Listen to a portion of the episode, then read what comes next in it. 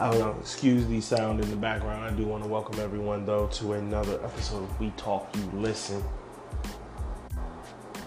This is an exceptional episode. It's the first time I've done a solo cast in quite a long time. It does not mean I have not been working diligently on making We Talk You Listen the best entertainment product in which you can consume. You can find us on Twitter at All Eyes on Me 228. You can also find me on Twitter at I said also on Twitter, and I can't double up Twitter. But what you can do is find me on Instagram at Dells D E L L S double underscore. That's two underscores kitchen. You can definitely find me there on Instagram. It's probably my preferred method. That's where I'll most likely post a video or something if it's referenced throughout this chat or throughout this uh, throughout this cast anyway. Um, you can also find me on uh, what other platforms do I have? Not even sure what other platforms I'm sitting on, but hey, if they come to me, I will definitely let you guys know. Anyway, it's been a long time. It's been a minute since we've casted, especially solo casted. The last cast that I did was going to be pre Super Bowl, and that's going to be with uh, Teddy T, Twin, uh, Southside P, uh, Mickey, uh, KJ, freaking Weaver. I had a bunch bunch of people. If I left you out, that's that's no shot at you. I just just so many people couldn't remember everybody. I think I grabbed everybody though on that. Um, that was great, but today is going to be uh, February the fourth. It's already past the 12 o'clock hour. Generally the third, uh, but fourth now because it's 1:53 a.m. Eastern. And uh, Super Bowl was yesterday. That was last night uh, February 2nd to be exact, that started, and then it took us into February 3rd. The Kansas City Chiefs defeated the uh, San Francisco 49ers by the score of, I want to say 31 to 20. Let me double check that so I can be factually correct. Even though this is a podcast and I don't have to be factually correct, that is not a necessity or a requirement for a podcast. All I have to do is talk shit and give my opinion.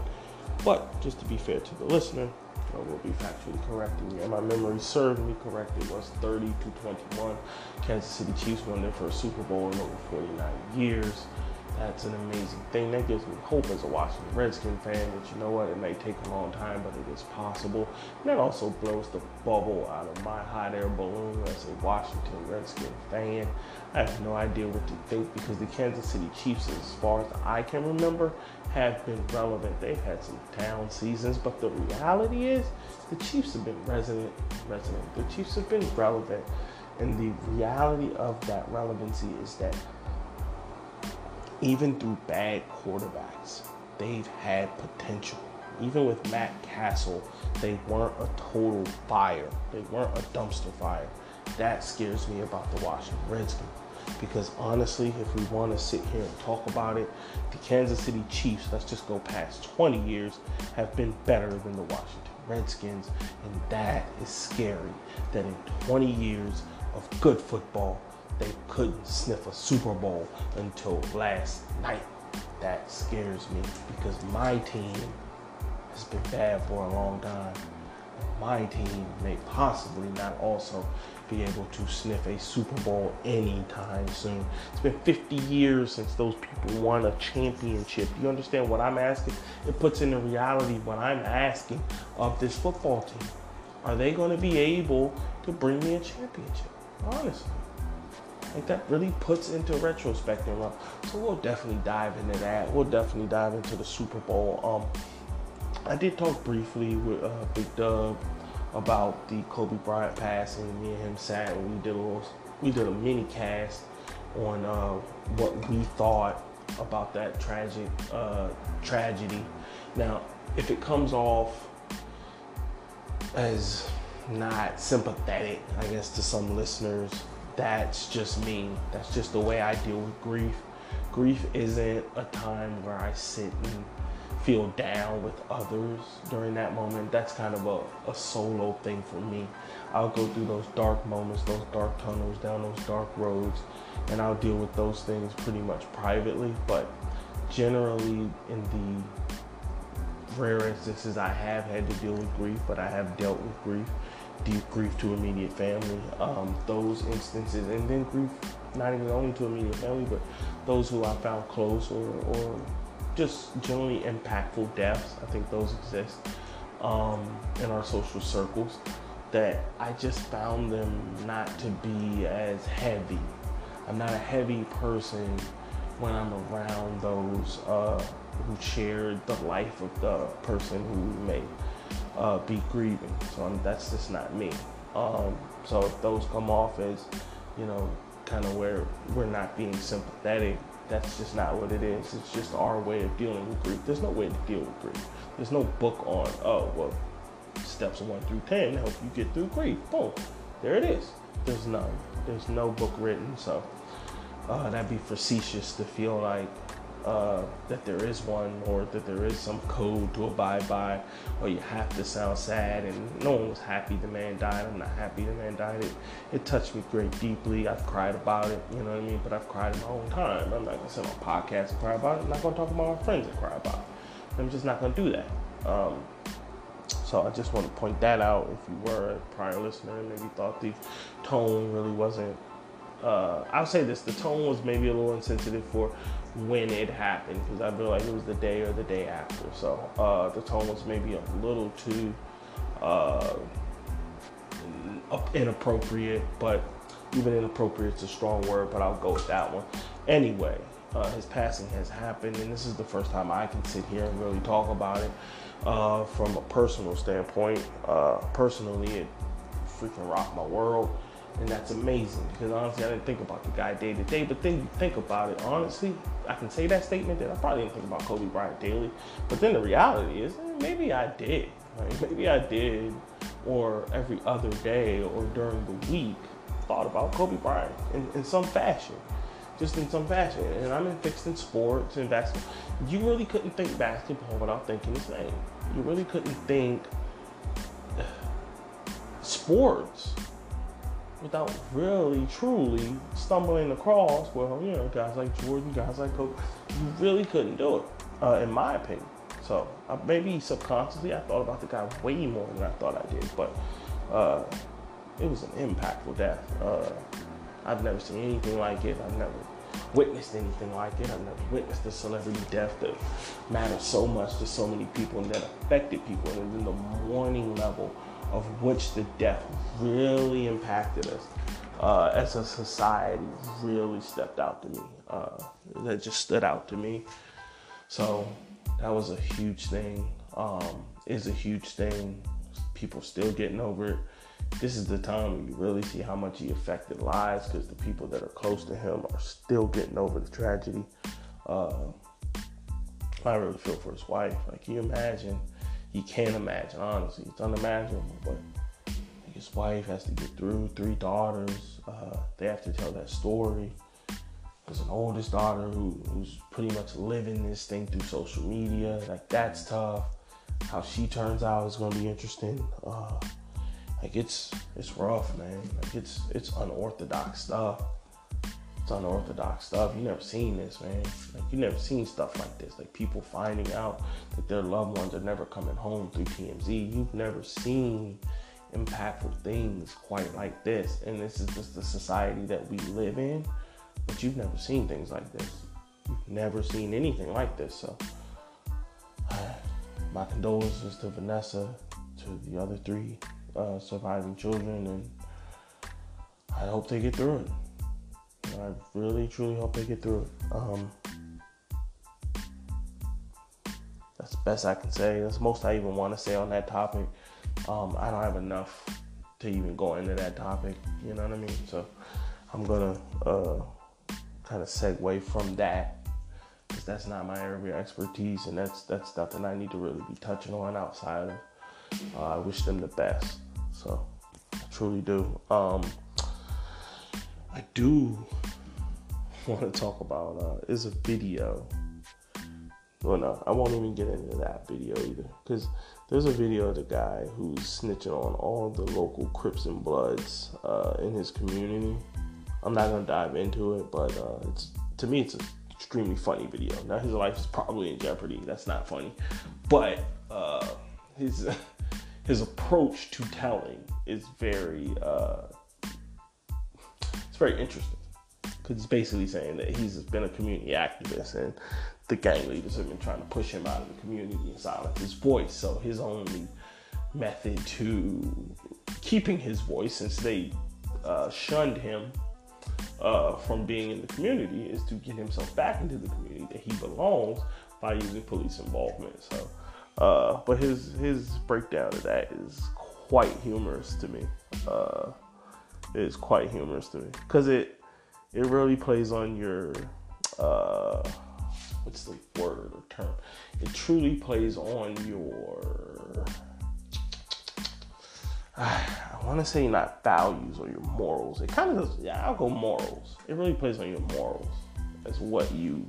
I'm a firm believer in the environment you're raised has a lot to do with the type of person you are, the type of person you end up. So, I'm a firm believer in being active in your community, being a positive part of your community. So, uh, that's interesting that his angle from that is uh, what it is. But I won't dive into that.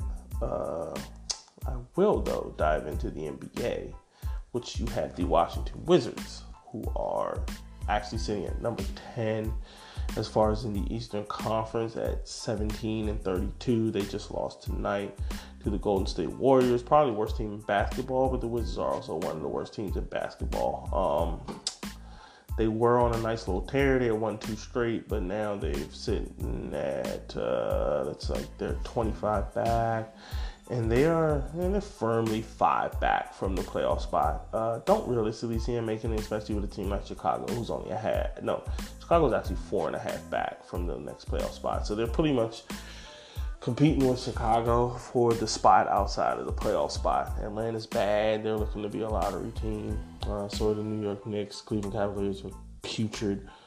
Uh, Sacramento Kings are bad, but they're bad for like a West Coast standard. They'd actually be around where the Wizards are if they were in the Eastern Conference. Minnesota's bad too. Uh, those are rounding out the bad teams. But then you got the Los Angeles Lakers sitting at 37 and 11 uh, first in the West. Then you got the Los Angeles Clippers coming around 35 and 15. That's second in the West. Then you got Denver 34 and 16. Then you got Utah 32 and 17. Then the Houston Rockets sitting at 32. I'm sorry, 31 and 18. Uh, Dallas 31 and 19. Oklahoma City, who you thought would have no fight or fire in them, are 30 and 20. They're still a decent foot. They're still a decent basketball team. Uh, and then the Memphis Grizzlies are sitting there at 25 and 25. Portland is actually on the outside looking in. Uh, it had a terrible start. Portland's now playing way better basketball. They just went 73 in their last 10 had a terrible start to the season though. Portland could not get it together, but they're finding the rhythm now. They're a good basketball team. I could see them floating up to around the seven spot. I don't see the Oklahoma City Thunder as a true liable candidate, and especially the Grizzlies. Uh, Grizzlies would be a nice story, but I'm really not feeling the Grizzlies either. That one of those two spots belongs to Portland, and then even San Antonio. Uh, not so sure about, but I pretty safely would say Portland's coming up for that seventh or eighth seed. Uh, the rest of the teams in the West are locked. I don't see Dallas not being a playoff team, nor do I see Houston or Utah even being challenged. So really, Portland's looking to either knock out Memphis or the Oklahoma City Thunder, and that's pretty much it. It's two playoff, it's two playoff spots viable uh, in the West. Then you look over here to Milwaukee, who is sitting firmly up top of the Eastern Conference at 42 and 7. Uh, they have a great road record, 19 and 4. That jumps out to me instantly. And they've been 9 and 1 in their last 10 games. They are smoking teams. Teams want no part of them. Khris Middleton is playing lights out. That's probably the highlight of what they're able to do. They went ahead and re signed Khris, who was a middling free agent. But this guy literally worked on his game and has improved his play in basketball. That has mattered. Him re signing and becoming better has mattered. That cannot be understated. Uh, and that is a huge part of what they're doing. That is a huge part of why they're successful. So, um, also going to look at Toronto Raptors, who to me aren't the same threat, of course, without Kawhi Leonard. Uh, top three best basketball player in the league, uh, arguably 36 and 14 with the Raptors. They're definitely not going to be the six and a half back. They got a seven game lead, Milwaukee, on pretty much the top seed. So uh, Toronto has gone 10 and 0 though in their last 10, which is amazing. They are white hot. And that's even more amazing that they could catch no ground to the number one Milwaukee Bucks, which the Bucks were decided to go 9 and 1. So it's a crazy battle at the top of the Eastern Conference as far as the two powerhouses. Um, I think Toronto will set in as a powerhouse because they're finding themselves and they're finding the which is natural too. Uh, on the sense that Toronto pretty much became a new team because they lost their superstar. So if they're finding their groove, if they were a championship core and they're finally finding their rhythm, this part of the season that makes sense where they're playing their best basketball. So I'm not going to kill them. I'm not going to write them off. Uh, I don't see them as a championship contender, especially missing a huge piece like Kawhi. I, I don't see it personally. Um, but I will say they did not fold and crumble. They're kind of like that Bulls team uh, when Jordan retired, that they still stay competitive. Um, then you look here, you got the Boston Celtics at 34 and 15. Uh, they're a good uh, basketball team. Then the Miami Heat, who I love, gritty team, ran by veteran Jimmy Butler. Uh, just a gritty, nice team mixed with youth and uh, veterans. Uh, nice star power to me at 34 and 15. Uh, then you got the Indiana Pacers 31 19. The 76ers, who are kind of underperforming. Not even kind of for what you thought was going to be from them, uh, especially with two superstars on there, two all pros uh, 31 and 20. Uh, Brooklyn, you don't know what to expect from them at 22 and 27. Then we talked about Orlando sitting at 22 and 28.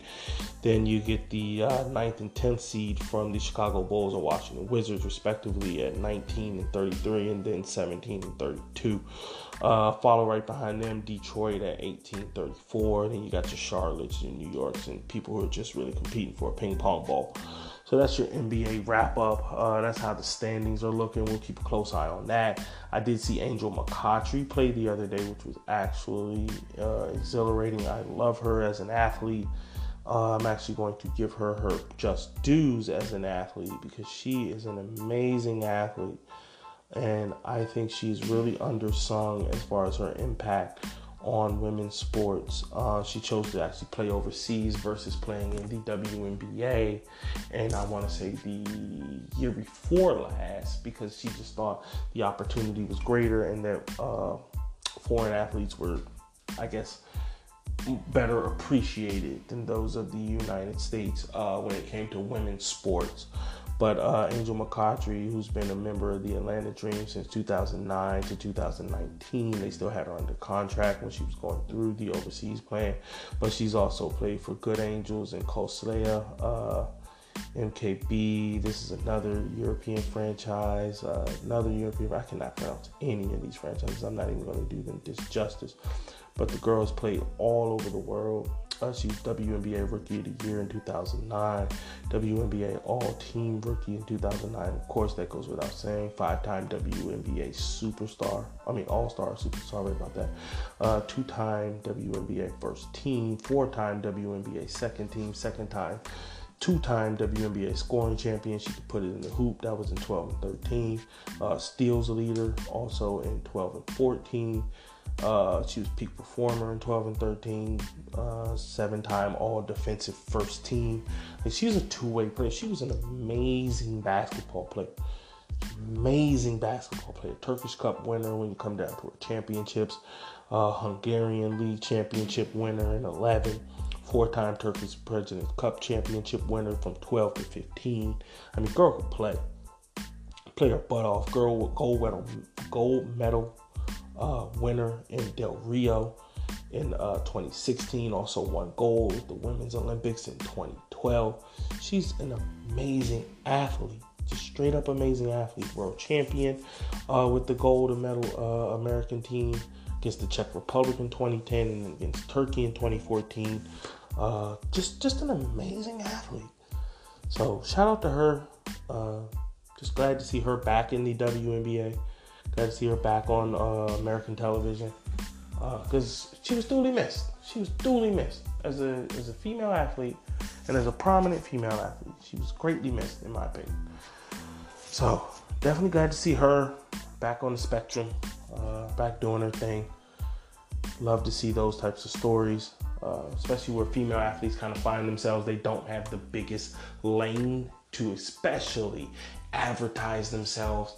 Uh, I thought Brittney Griner was going to be that female athlete that transcended their uh, their growth as far as a entity in American sports. That didn't really quite go that way.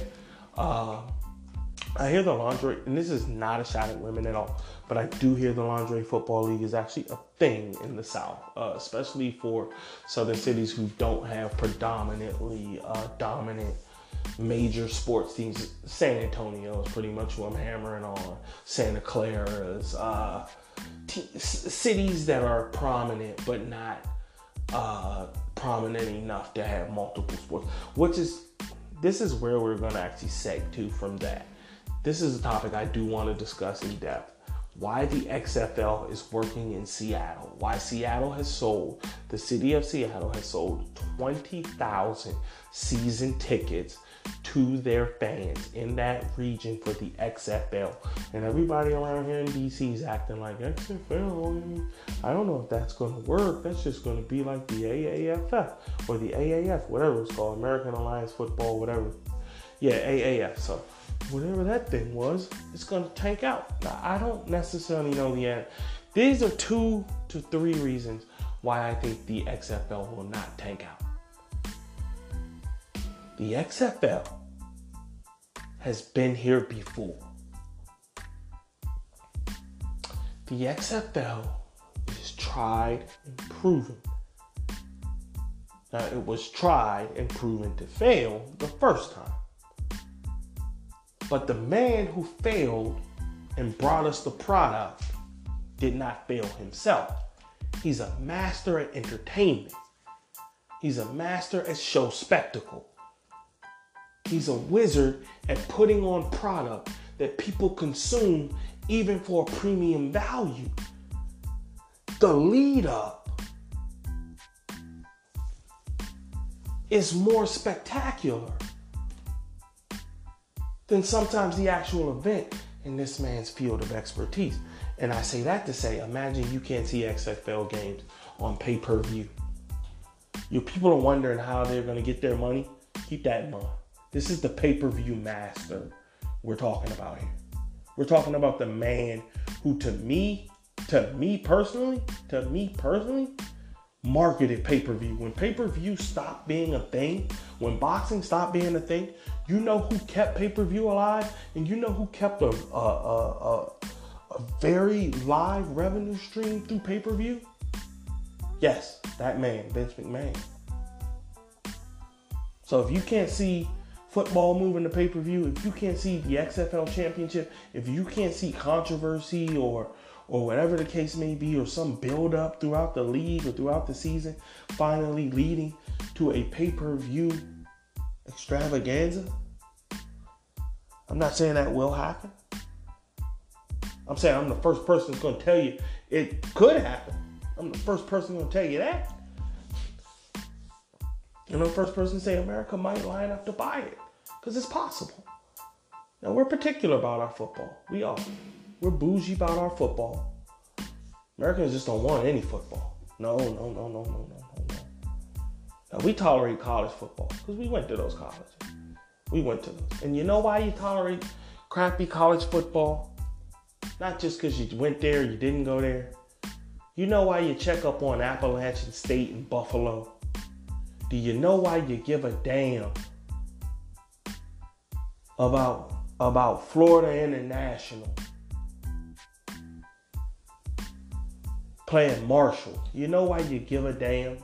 Because Randy Moss went to Marshall. Because we find all our talent from these smaller schools. Because Florida International brought players to you. And do you know why you give a damn about Buffalo?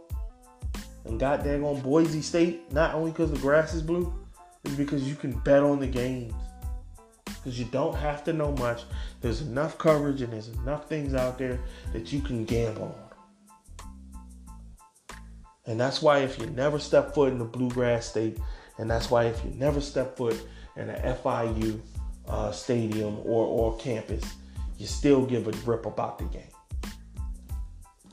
Because you can bet on it. Because if you're not betting on it, and if you care about FIU football, something's wrong with you.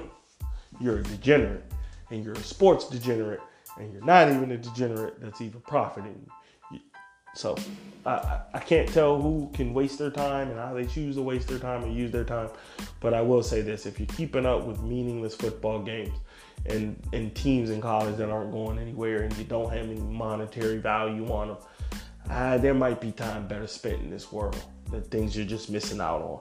But I say that to say that that's why the XFL work because there are people out here that don't really have much better to do than gamble and be degenerates. And that's not a bad thing.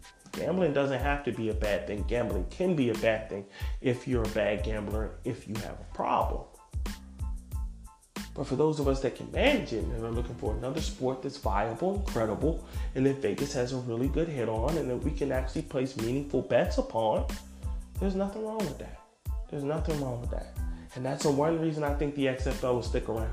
And the other reason I think the XFL will stick around, because I do think it will be a farm system, not only because it's been here before and they understand what failed about it, but I do honestly think that they're going to be more innovative and they're going to be more willing to change and they're going to be more fan friendly and they're going to be more in your face and more interactive.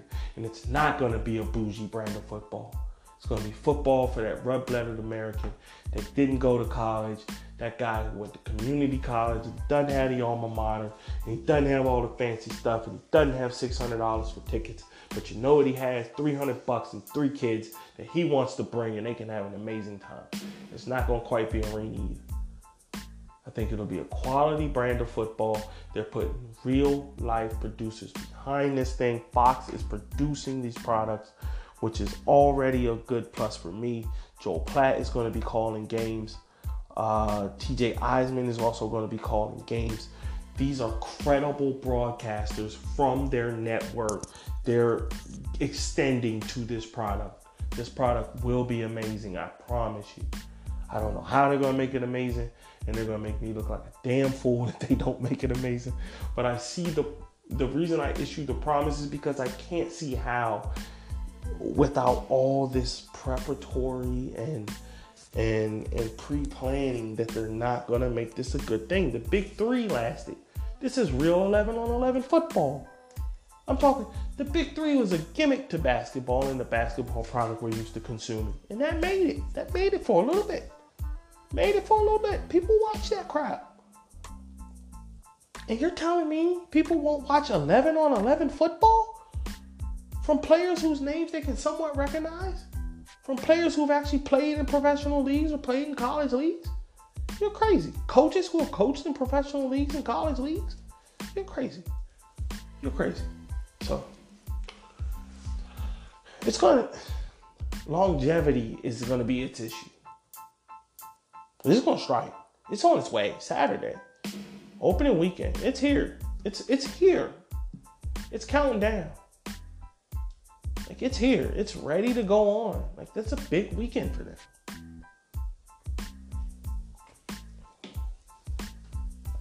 Biggest thing I thought they were gonna have to compete with is the college basketball season where that ramps up now. Because they're gonna have to compete. They're gonna have to compete in what is uh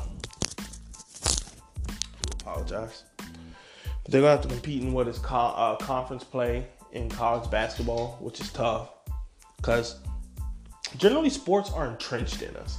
Sports are like a timing thing. Sports are like the leaves changing colors on the trees.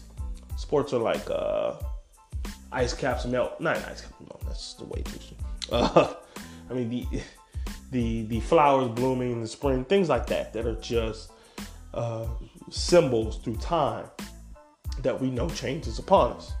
So same thing. Super Bowl's over we're pretty much gearing ourselves to basketball mode. Uh, XFL is trying to land in that soft spot. Not everyone lands hard into conference play. And then uh, NCAA tournament, how far the league will extend, that'll be a thing. I think if they find a soft window between the February and right before March Madness really cranks up, and especially if they're not dominating the weekend at times that these games are dominating, if they can manipulate the schedule where the powerhouse team, powerhouse schools are kind of getting missed, and they could fall into a nice spot where people could watch football or have football on. I think that'll work. But the conference championships and college hoops is the only thing I could see rivaling it. Um, but not everybody loves college hoops. Not, and especially not everybody loves the conference championships.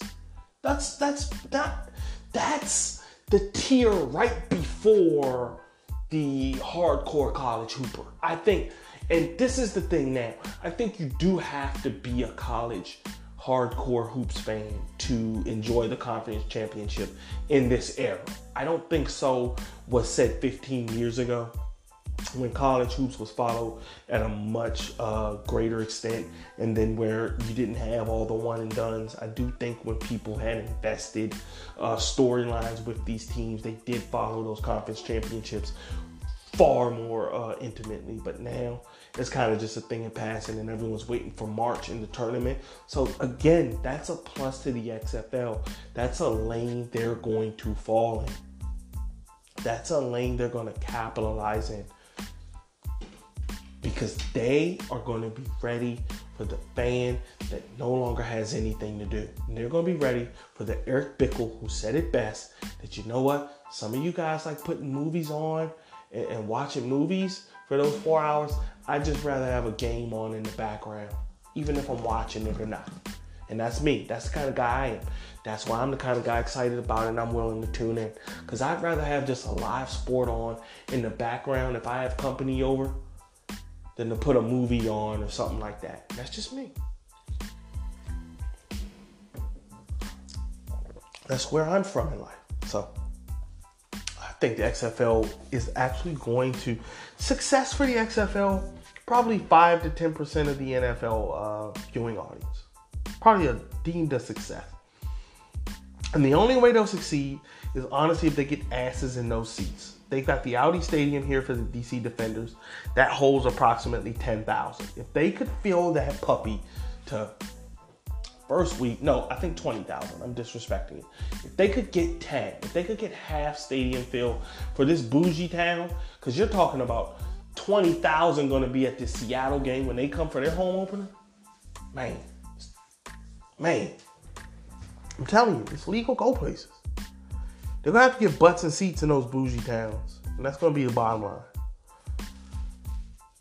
Team might not work here. I don't think in the uh, country that it's gonna fail. I don't. I think a place like DC, maybe, maybe, but country, I don't know. I don't know about that. You got St. Louis on board, New York on board, Los Angeles on board, Houston on board, Dallas on board, Seattle, and then Washington.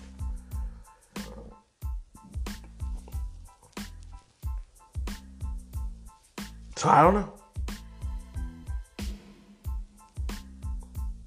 Mean, I, hope, I hope for the best that this works. I just like to see things work, personally. Now I get everything doesn't work. But I think this can work. I think the Dallas Renegades, the Houston Roughnecks, the LA Wildcats, the Las Vegas, who are you guys? Gargoyles? No, the Guardians, I'm sorry. St. Louis Battlehawks, the Seattle Dragons, the Tampa Bay Vipers, and the DC Defenders. We're gonna need more cities for sure. But if the product's good, we'll get more cities. Same thing with the NFL and the way that started. So, hope that works. And I hope you guys have grabbed your cold cups.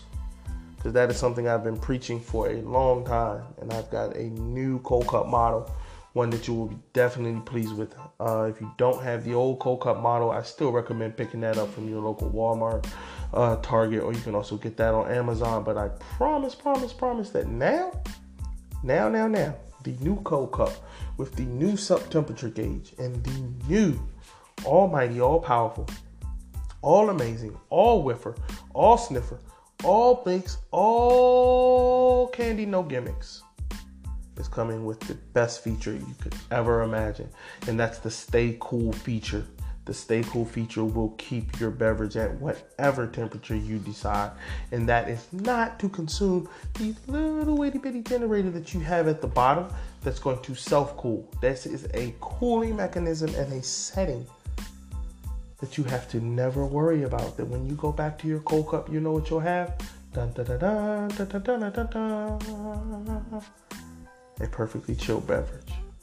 Brought to you by Cold Cup, Amazon, Target, Walmart. Consume. Yes, you need to. Gonna touch on a few more things before we get out of here. I was heavily sports dominated, as I always am. I'll probably stay heavily sports dominated as that I don't really touch on world issues as much. Not a world issue guy, I'll be honest. Uh, uh, yeah. Let's stick on the sports. Is that game was it was a good game. Both teams were tight, and by that game I mean the Super Bowl. Uh, versus the Kansas City Chiefs and the San Francisco 49ers.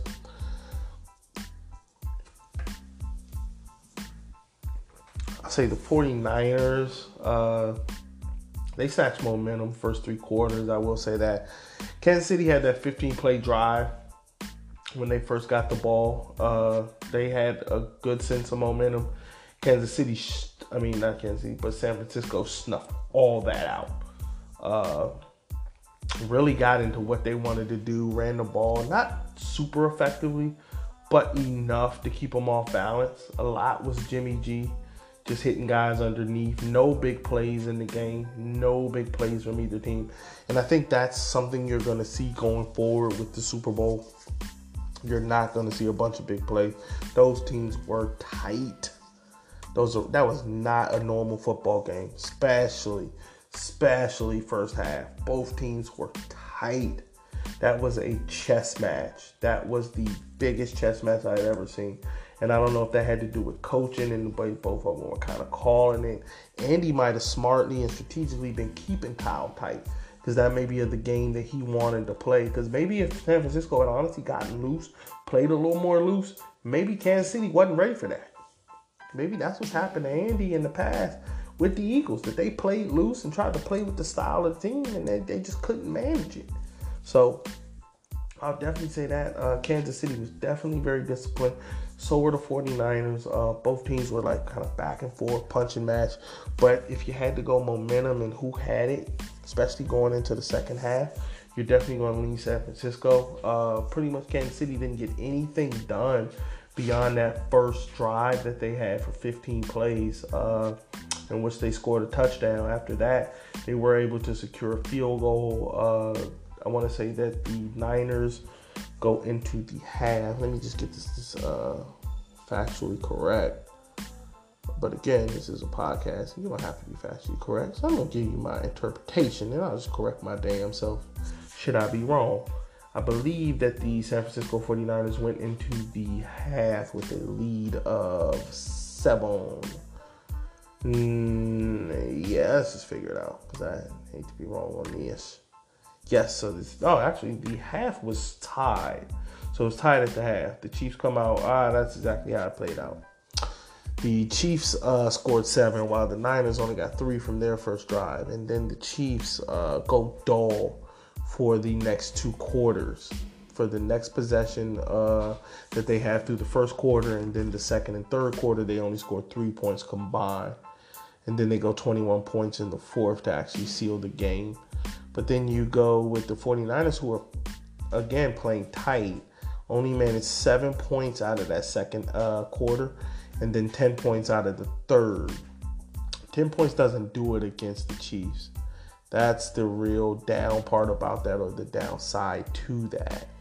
10 points is just not going to cut it. Uh, it was a Good game though, especially for a Super Bowl. I thought it was a good game. I thought it was a very good game. Both teams tackle well. And that to me shows you how you get to that level. Both teams tackled extremely well. extremely well. And there were no big plays given up. Uh, but that goes back to me saying both teams both teams played tight because I mean there weren't many big plays to be A be had, but B that were taken. That's the reality. Like neither team was taking shots.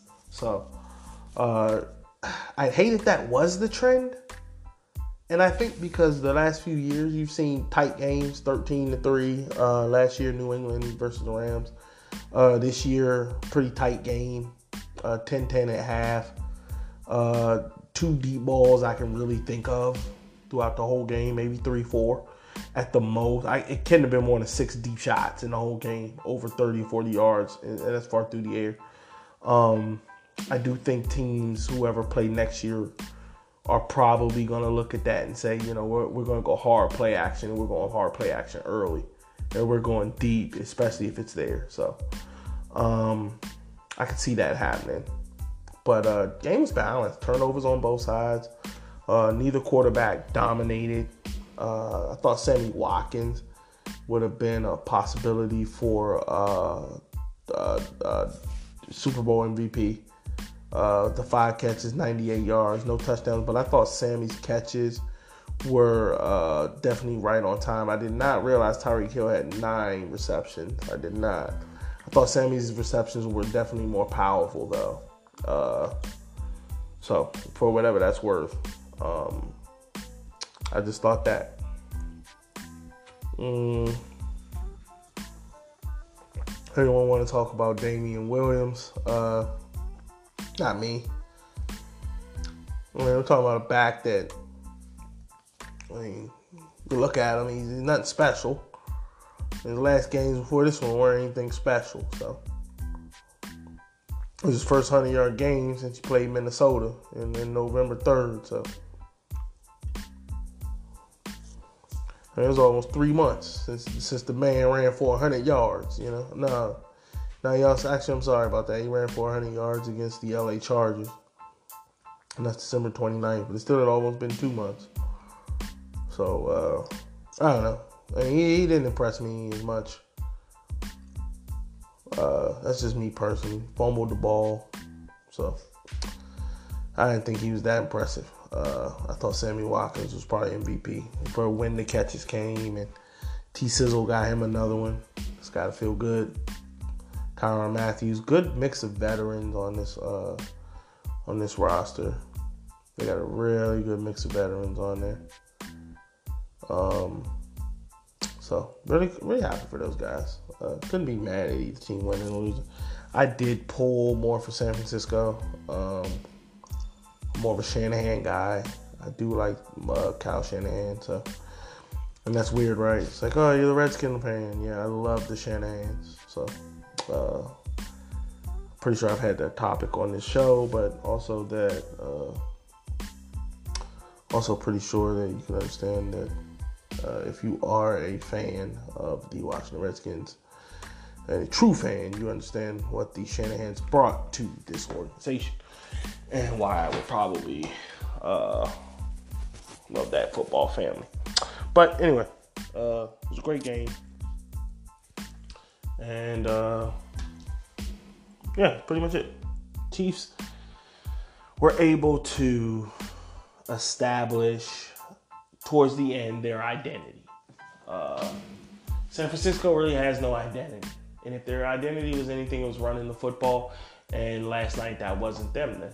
So the team that's known for comebacks, the team that's known for all insane quarterback play, the team that you can never count out, they lived up to their identity. And the other team, they didn't. The other team did not run the ball down your throat. The other team did not seal the game when they were up three in the fourth quarter. And the other team did not bleed the clock and not give you the ball back. So uh, if it came up to who you are and identity, and that's how you win and that's how you define your championships. If you believe in that, last night was definitely one of those checks in your box and where you could firmly uh, stand on that ground a little taller, a little stronger, a little higher. Uh,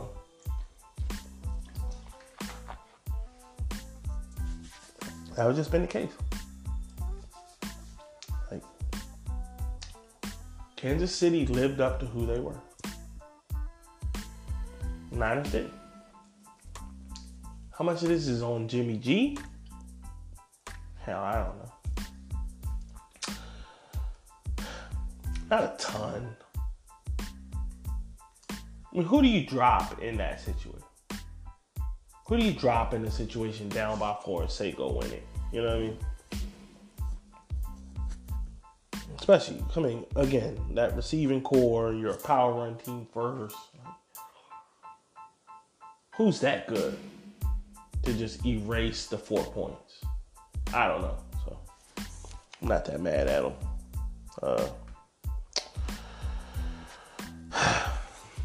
he did his best. So I don't think it's over for Jimmy either. Jimmy's a good quarterback. Uh, he proved that the money that they paid him got him to the last game of the year. I mean, that's worth something. I hate that if you don't win the game, you didn't get anywhere, or you didn't do anything, or your season was not worth it or valid. I, I hate that notion, man. These guys work hard. Getting to the Super Bowl matters getting to the championships matters in sport. Like that ring talk and all that, or did he win talk, all that, that stuff annoys me. These championship games are plateaus on themselves. It's not the winning team that gets to sit on Super Bowl row. You know what I mean? Like it's not the winning team that gets to play themselves four times and just sweep the other side. Like these games are being played. No one knows who's better until the game's played. So to totally disrespect the team that loses in that fashion is just, I just don't agree with it. To just totally say, you know, history can swallow them up because they were only second and they don't matter. I hate that. So I think 49ers got a lot of good football in front of them. Uh, they got to replace some key veteran pieces. They might actually be better with younger pieces, to be honest, if they can find surefire fits at those pieces. Uh, they got wisdom at corner, but I don't know if they're the best at corner. And that's on to Richard Sherman getting burnt. Sherman got burnt just like Norman. Once these corners hit a certain age, they're liabilities. Sherman talks a lot. Let's hear him talk that way out of that. He got burnt flat out. Revis kept it real. He got burnt. Couldn't play that man solo. And when they finally got him matched up solo, Mahomes knew just where to go. And that's the smartness of him. That's the intelligence of him, especially as a young guy, especially in a big game like that. To know where to go matters. I want to thank y'all for listening. We talk, you listen. This is Wendell putting in another solo cast. Uh, this is February the 4th, 2020. Uh, it's a Tuesday. I will talk back to you guys as soon as possible. I promise, and I definitely promise it will not be as long as a hiatus that it's just uh, we went through. But I got more content. I got more people lined up. Uh, I'm gonna get some special interviews lined up. I'm definitely gonna uh, go ahead and tease those on the next podcast once I get those finalized. Um, yeah, we, we got good things going for you. So just stay tuned with us. Uh, always chime in. Make sure you favorite the podcast on the uh, Anchor app. That's going to be We Talk, You Listen. Uh, go ahead and favorite that. It goes a long way. It helps us stay around. Um, just does so much, and it's literally just a click of a button. So if you guys could do that for me, I greatly appreciate it. Thank you for listening. Uh, we'll talk to you soon.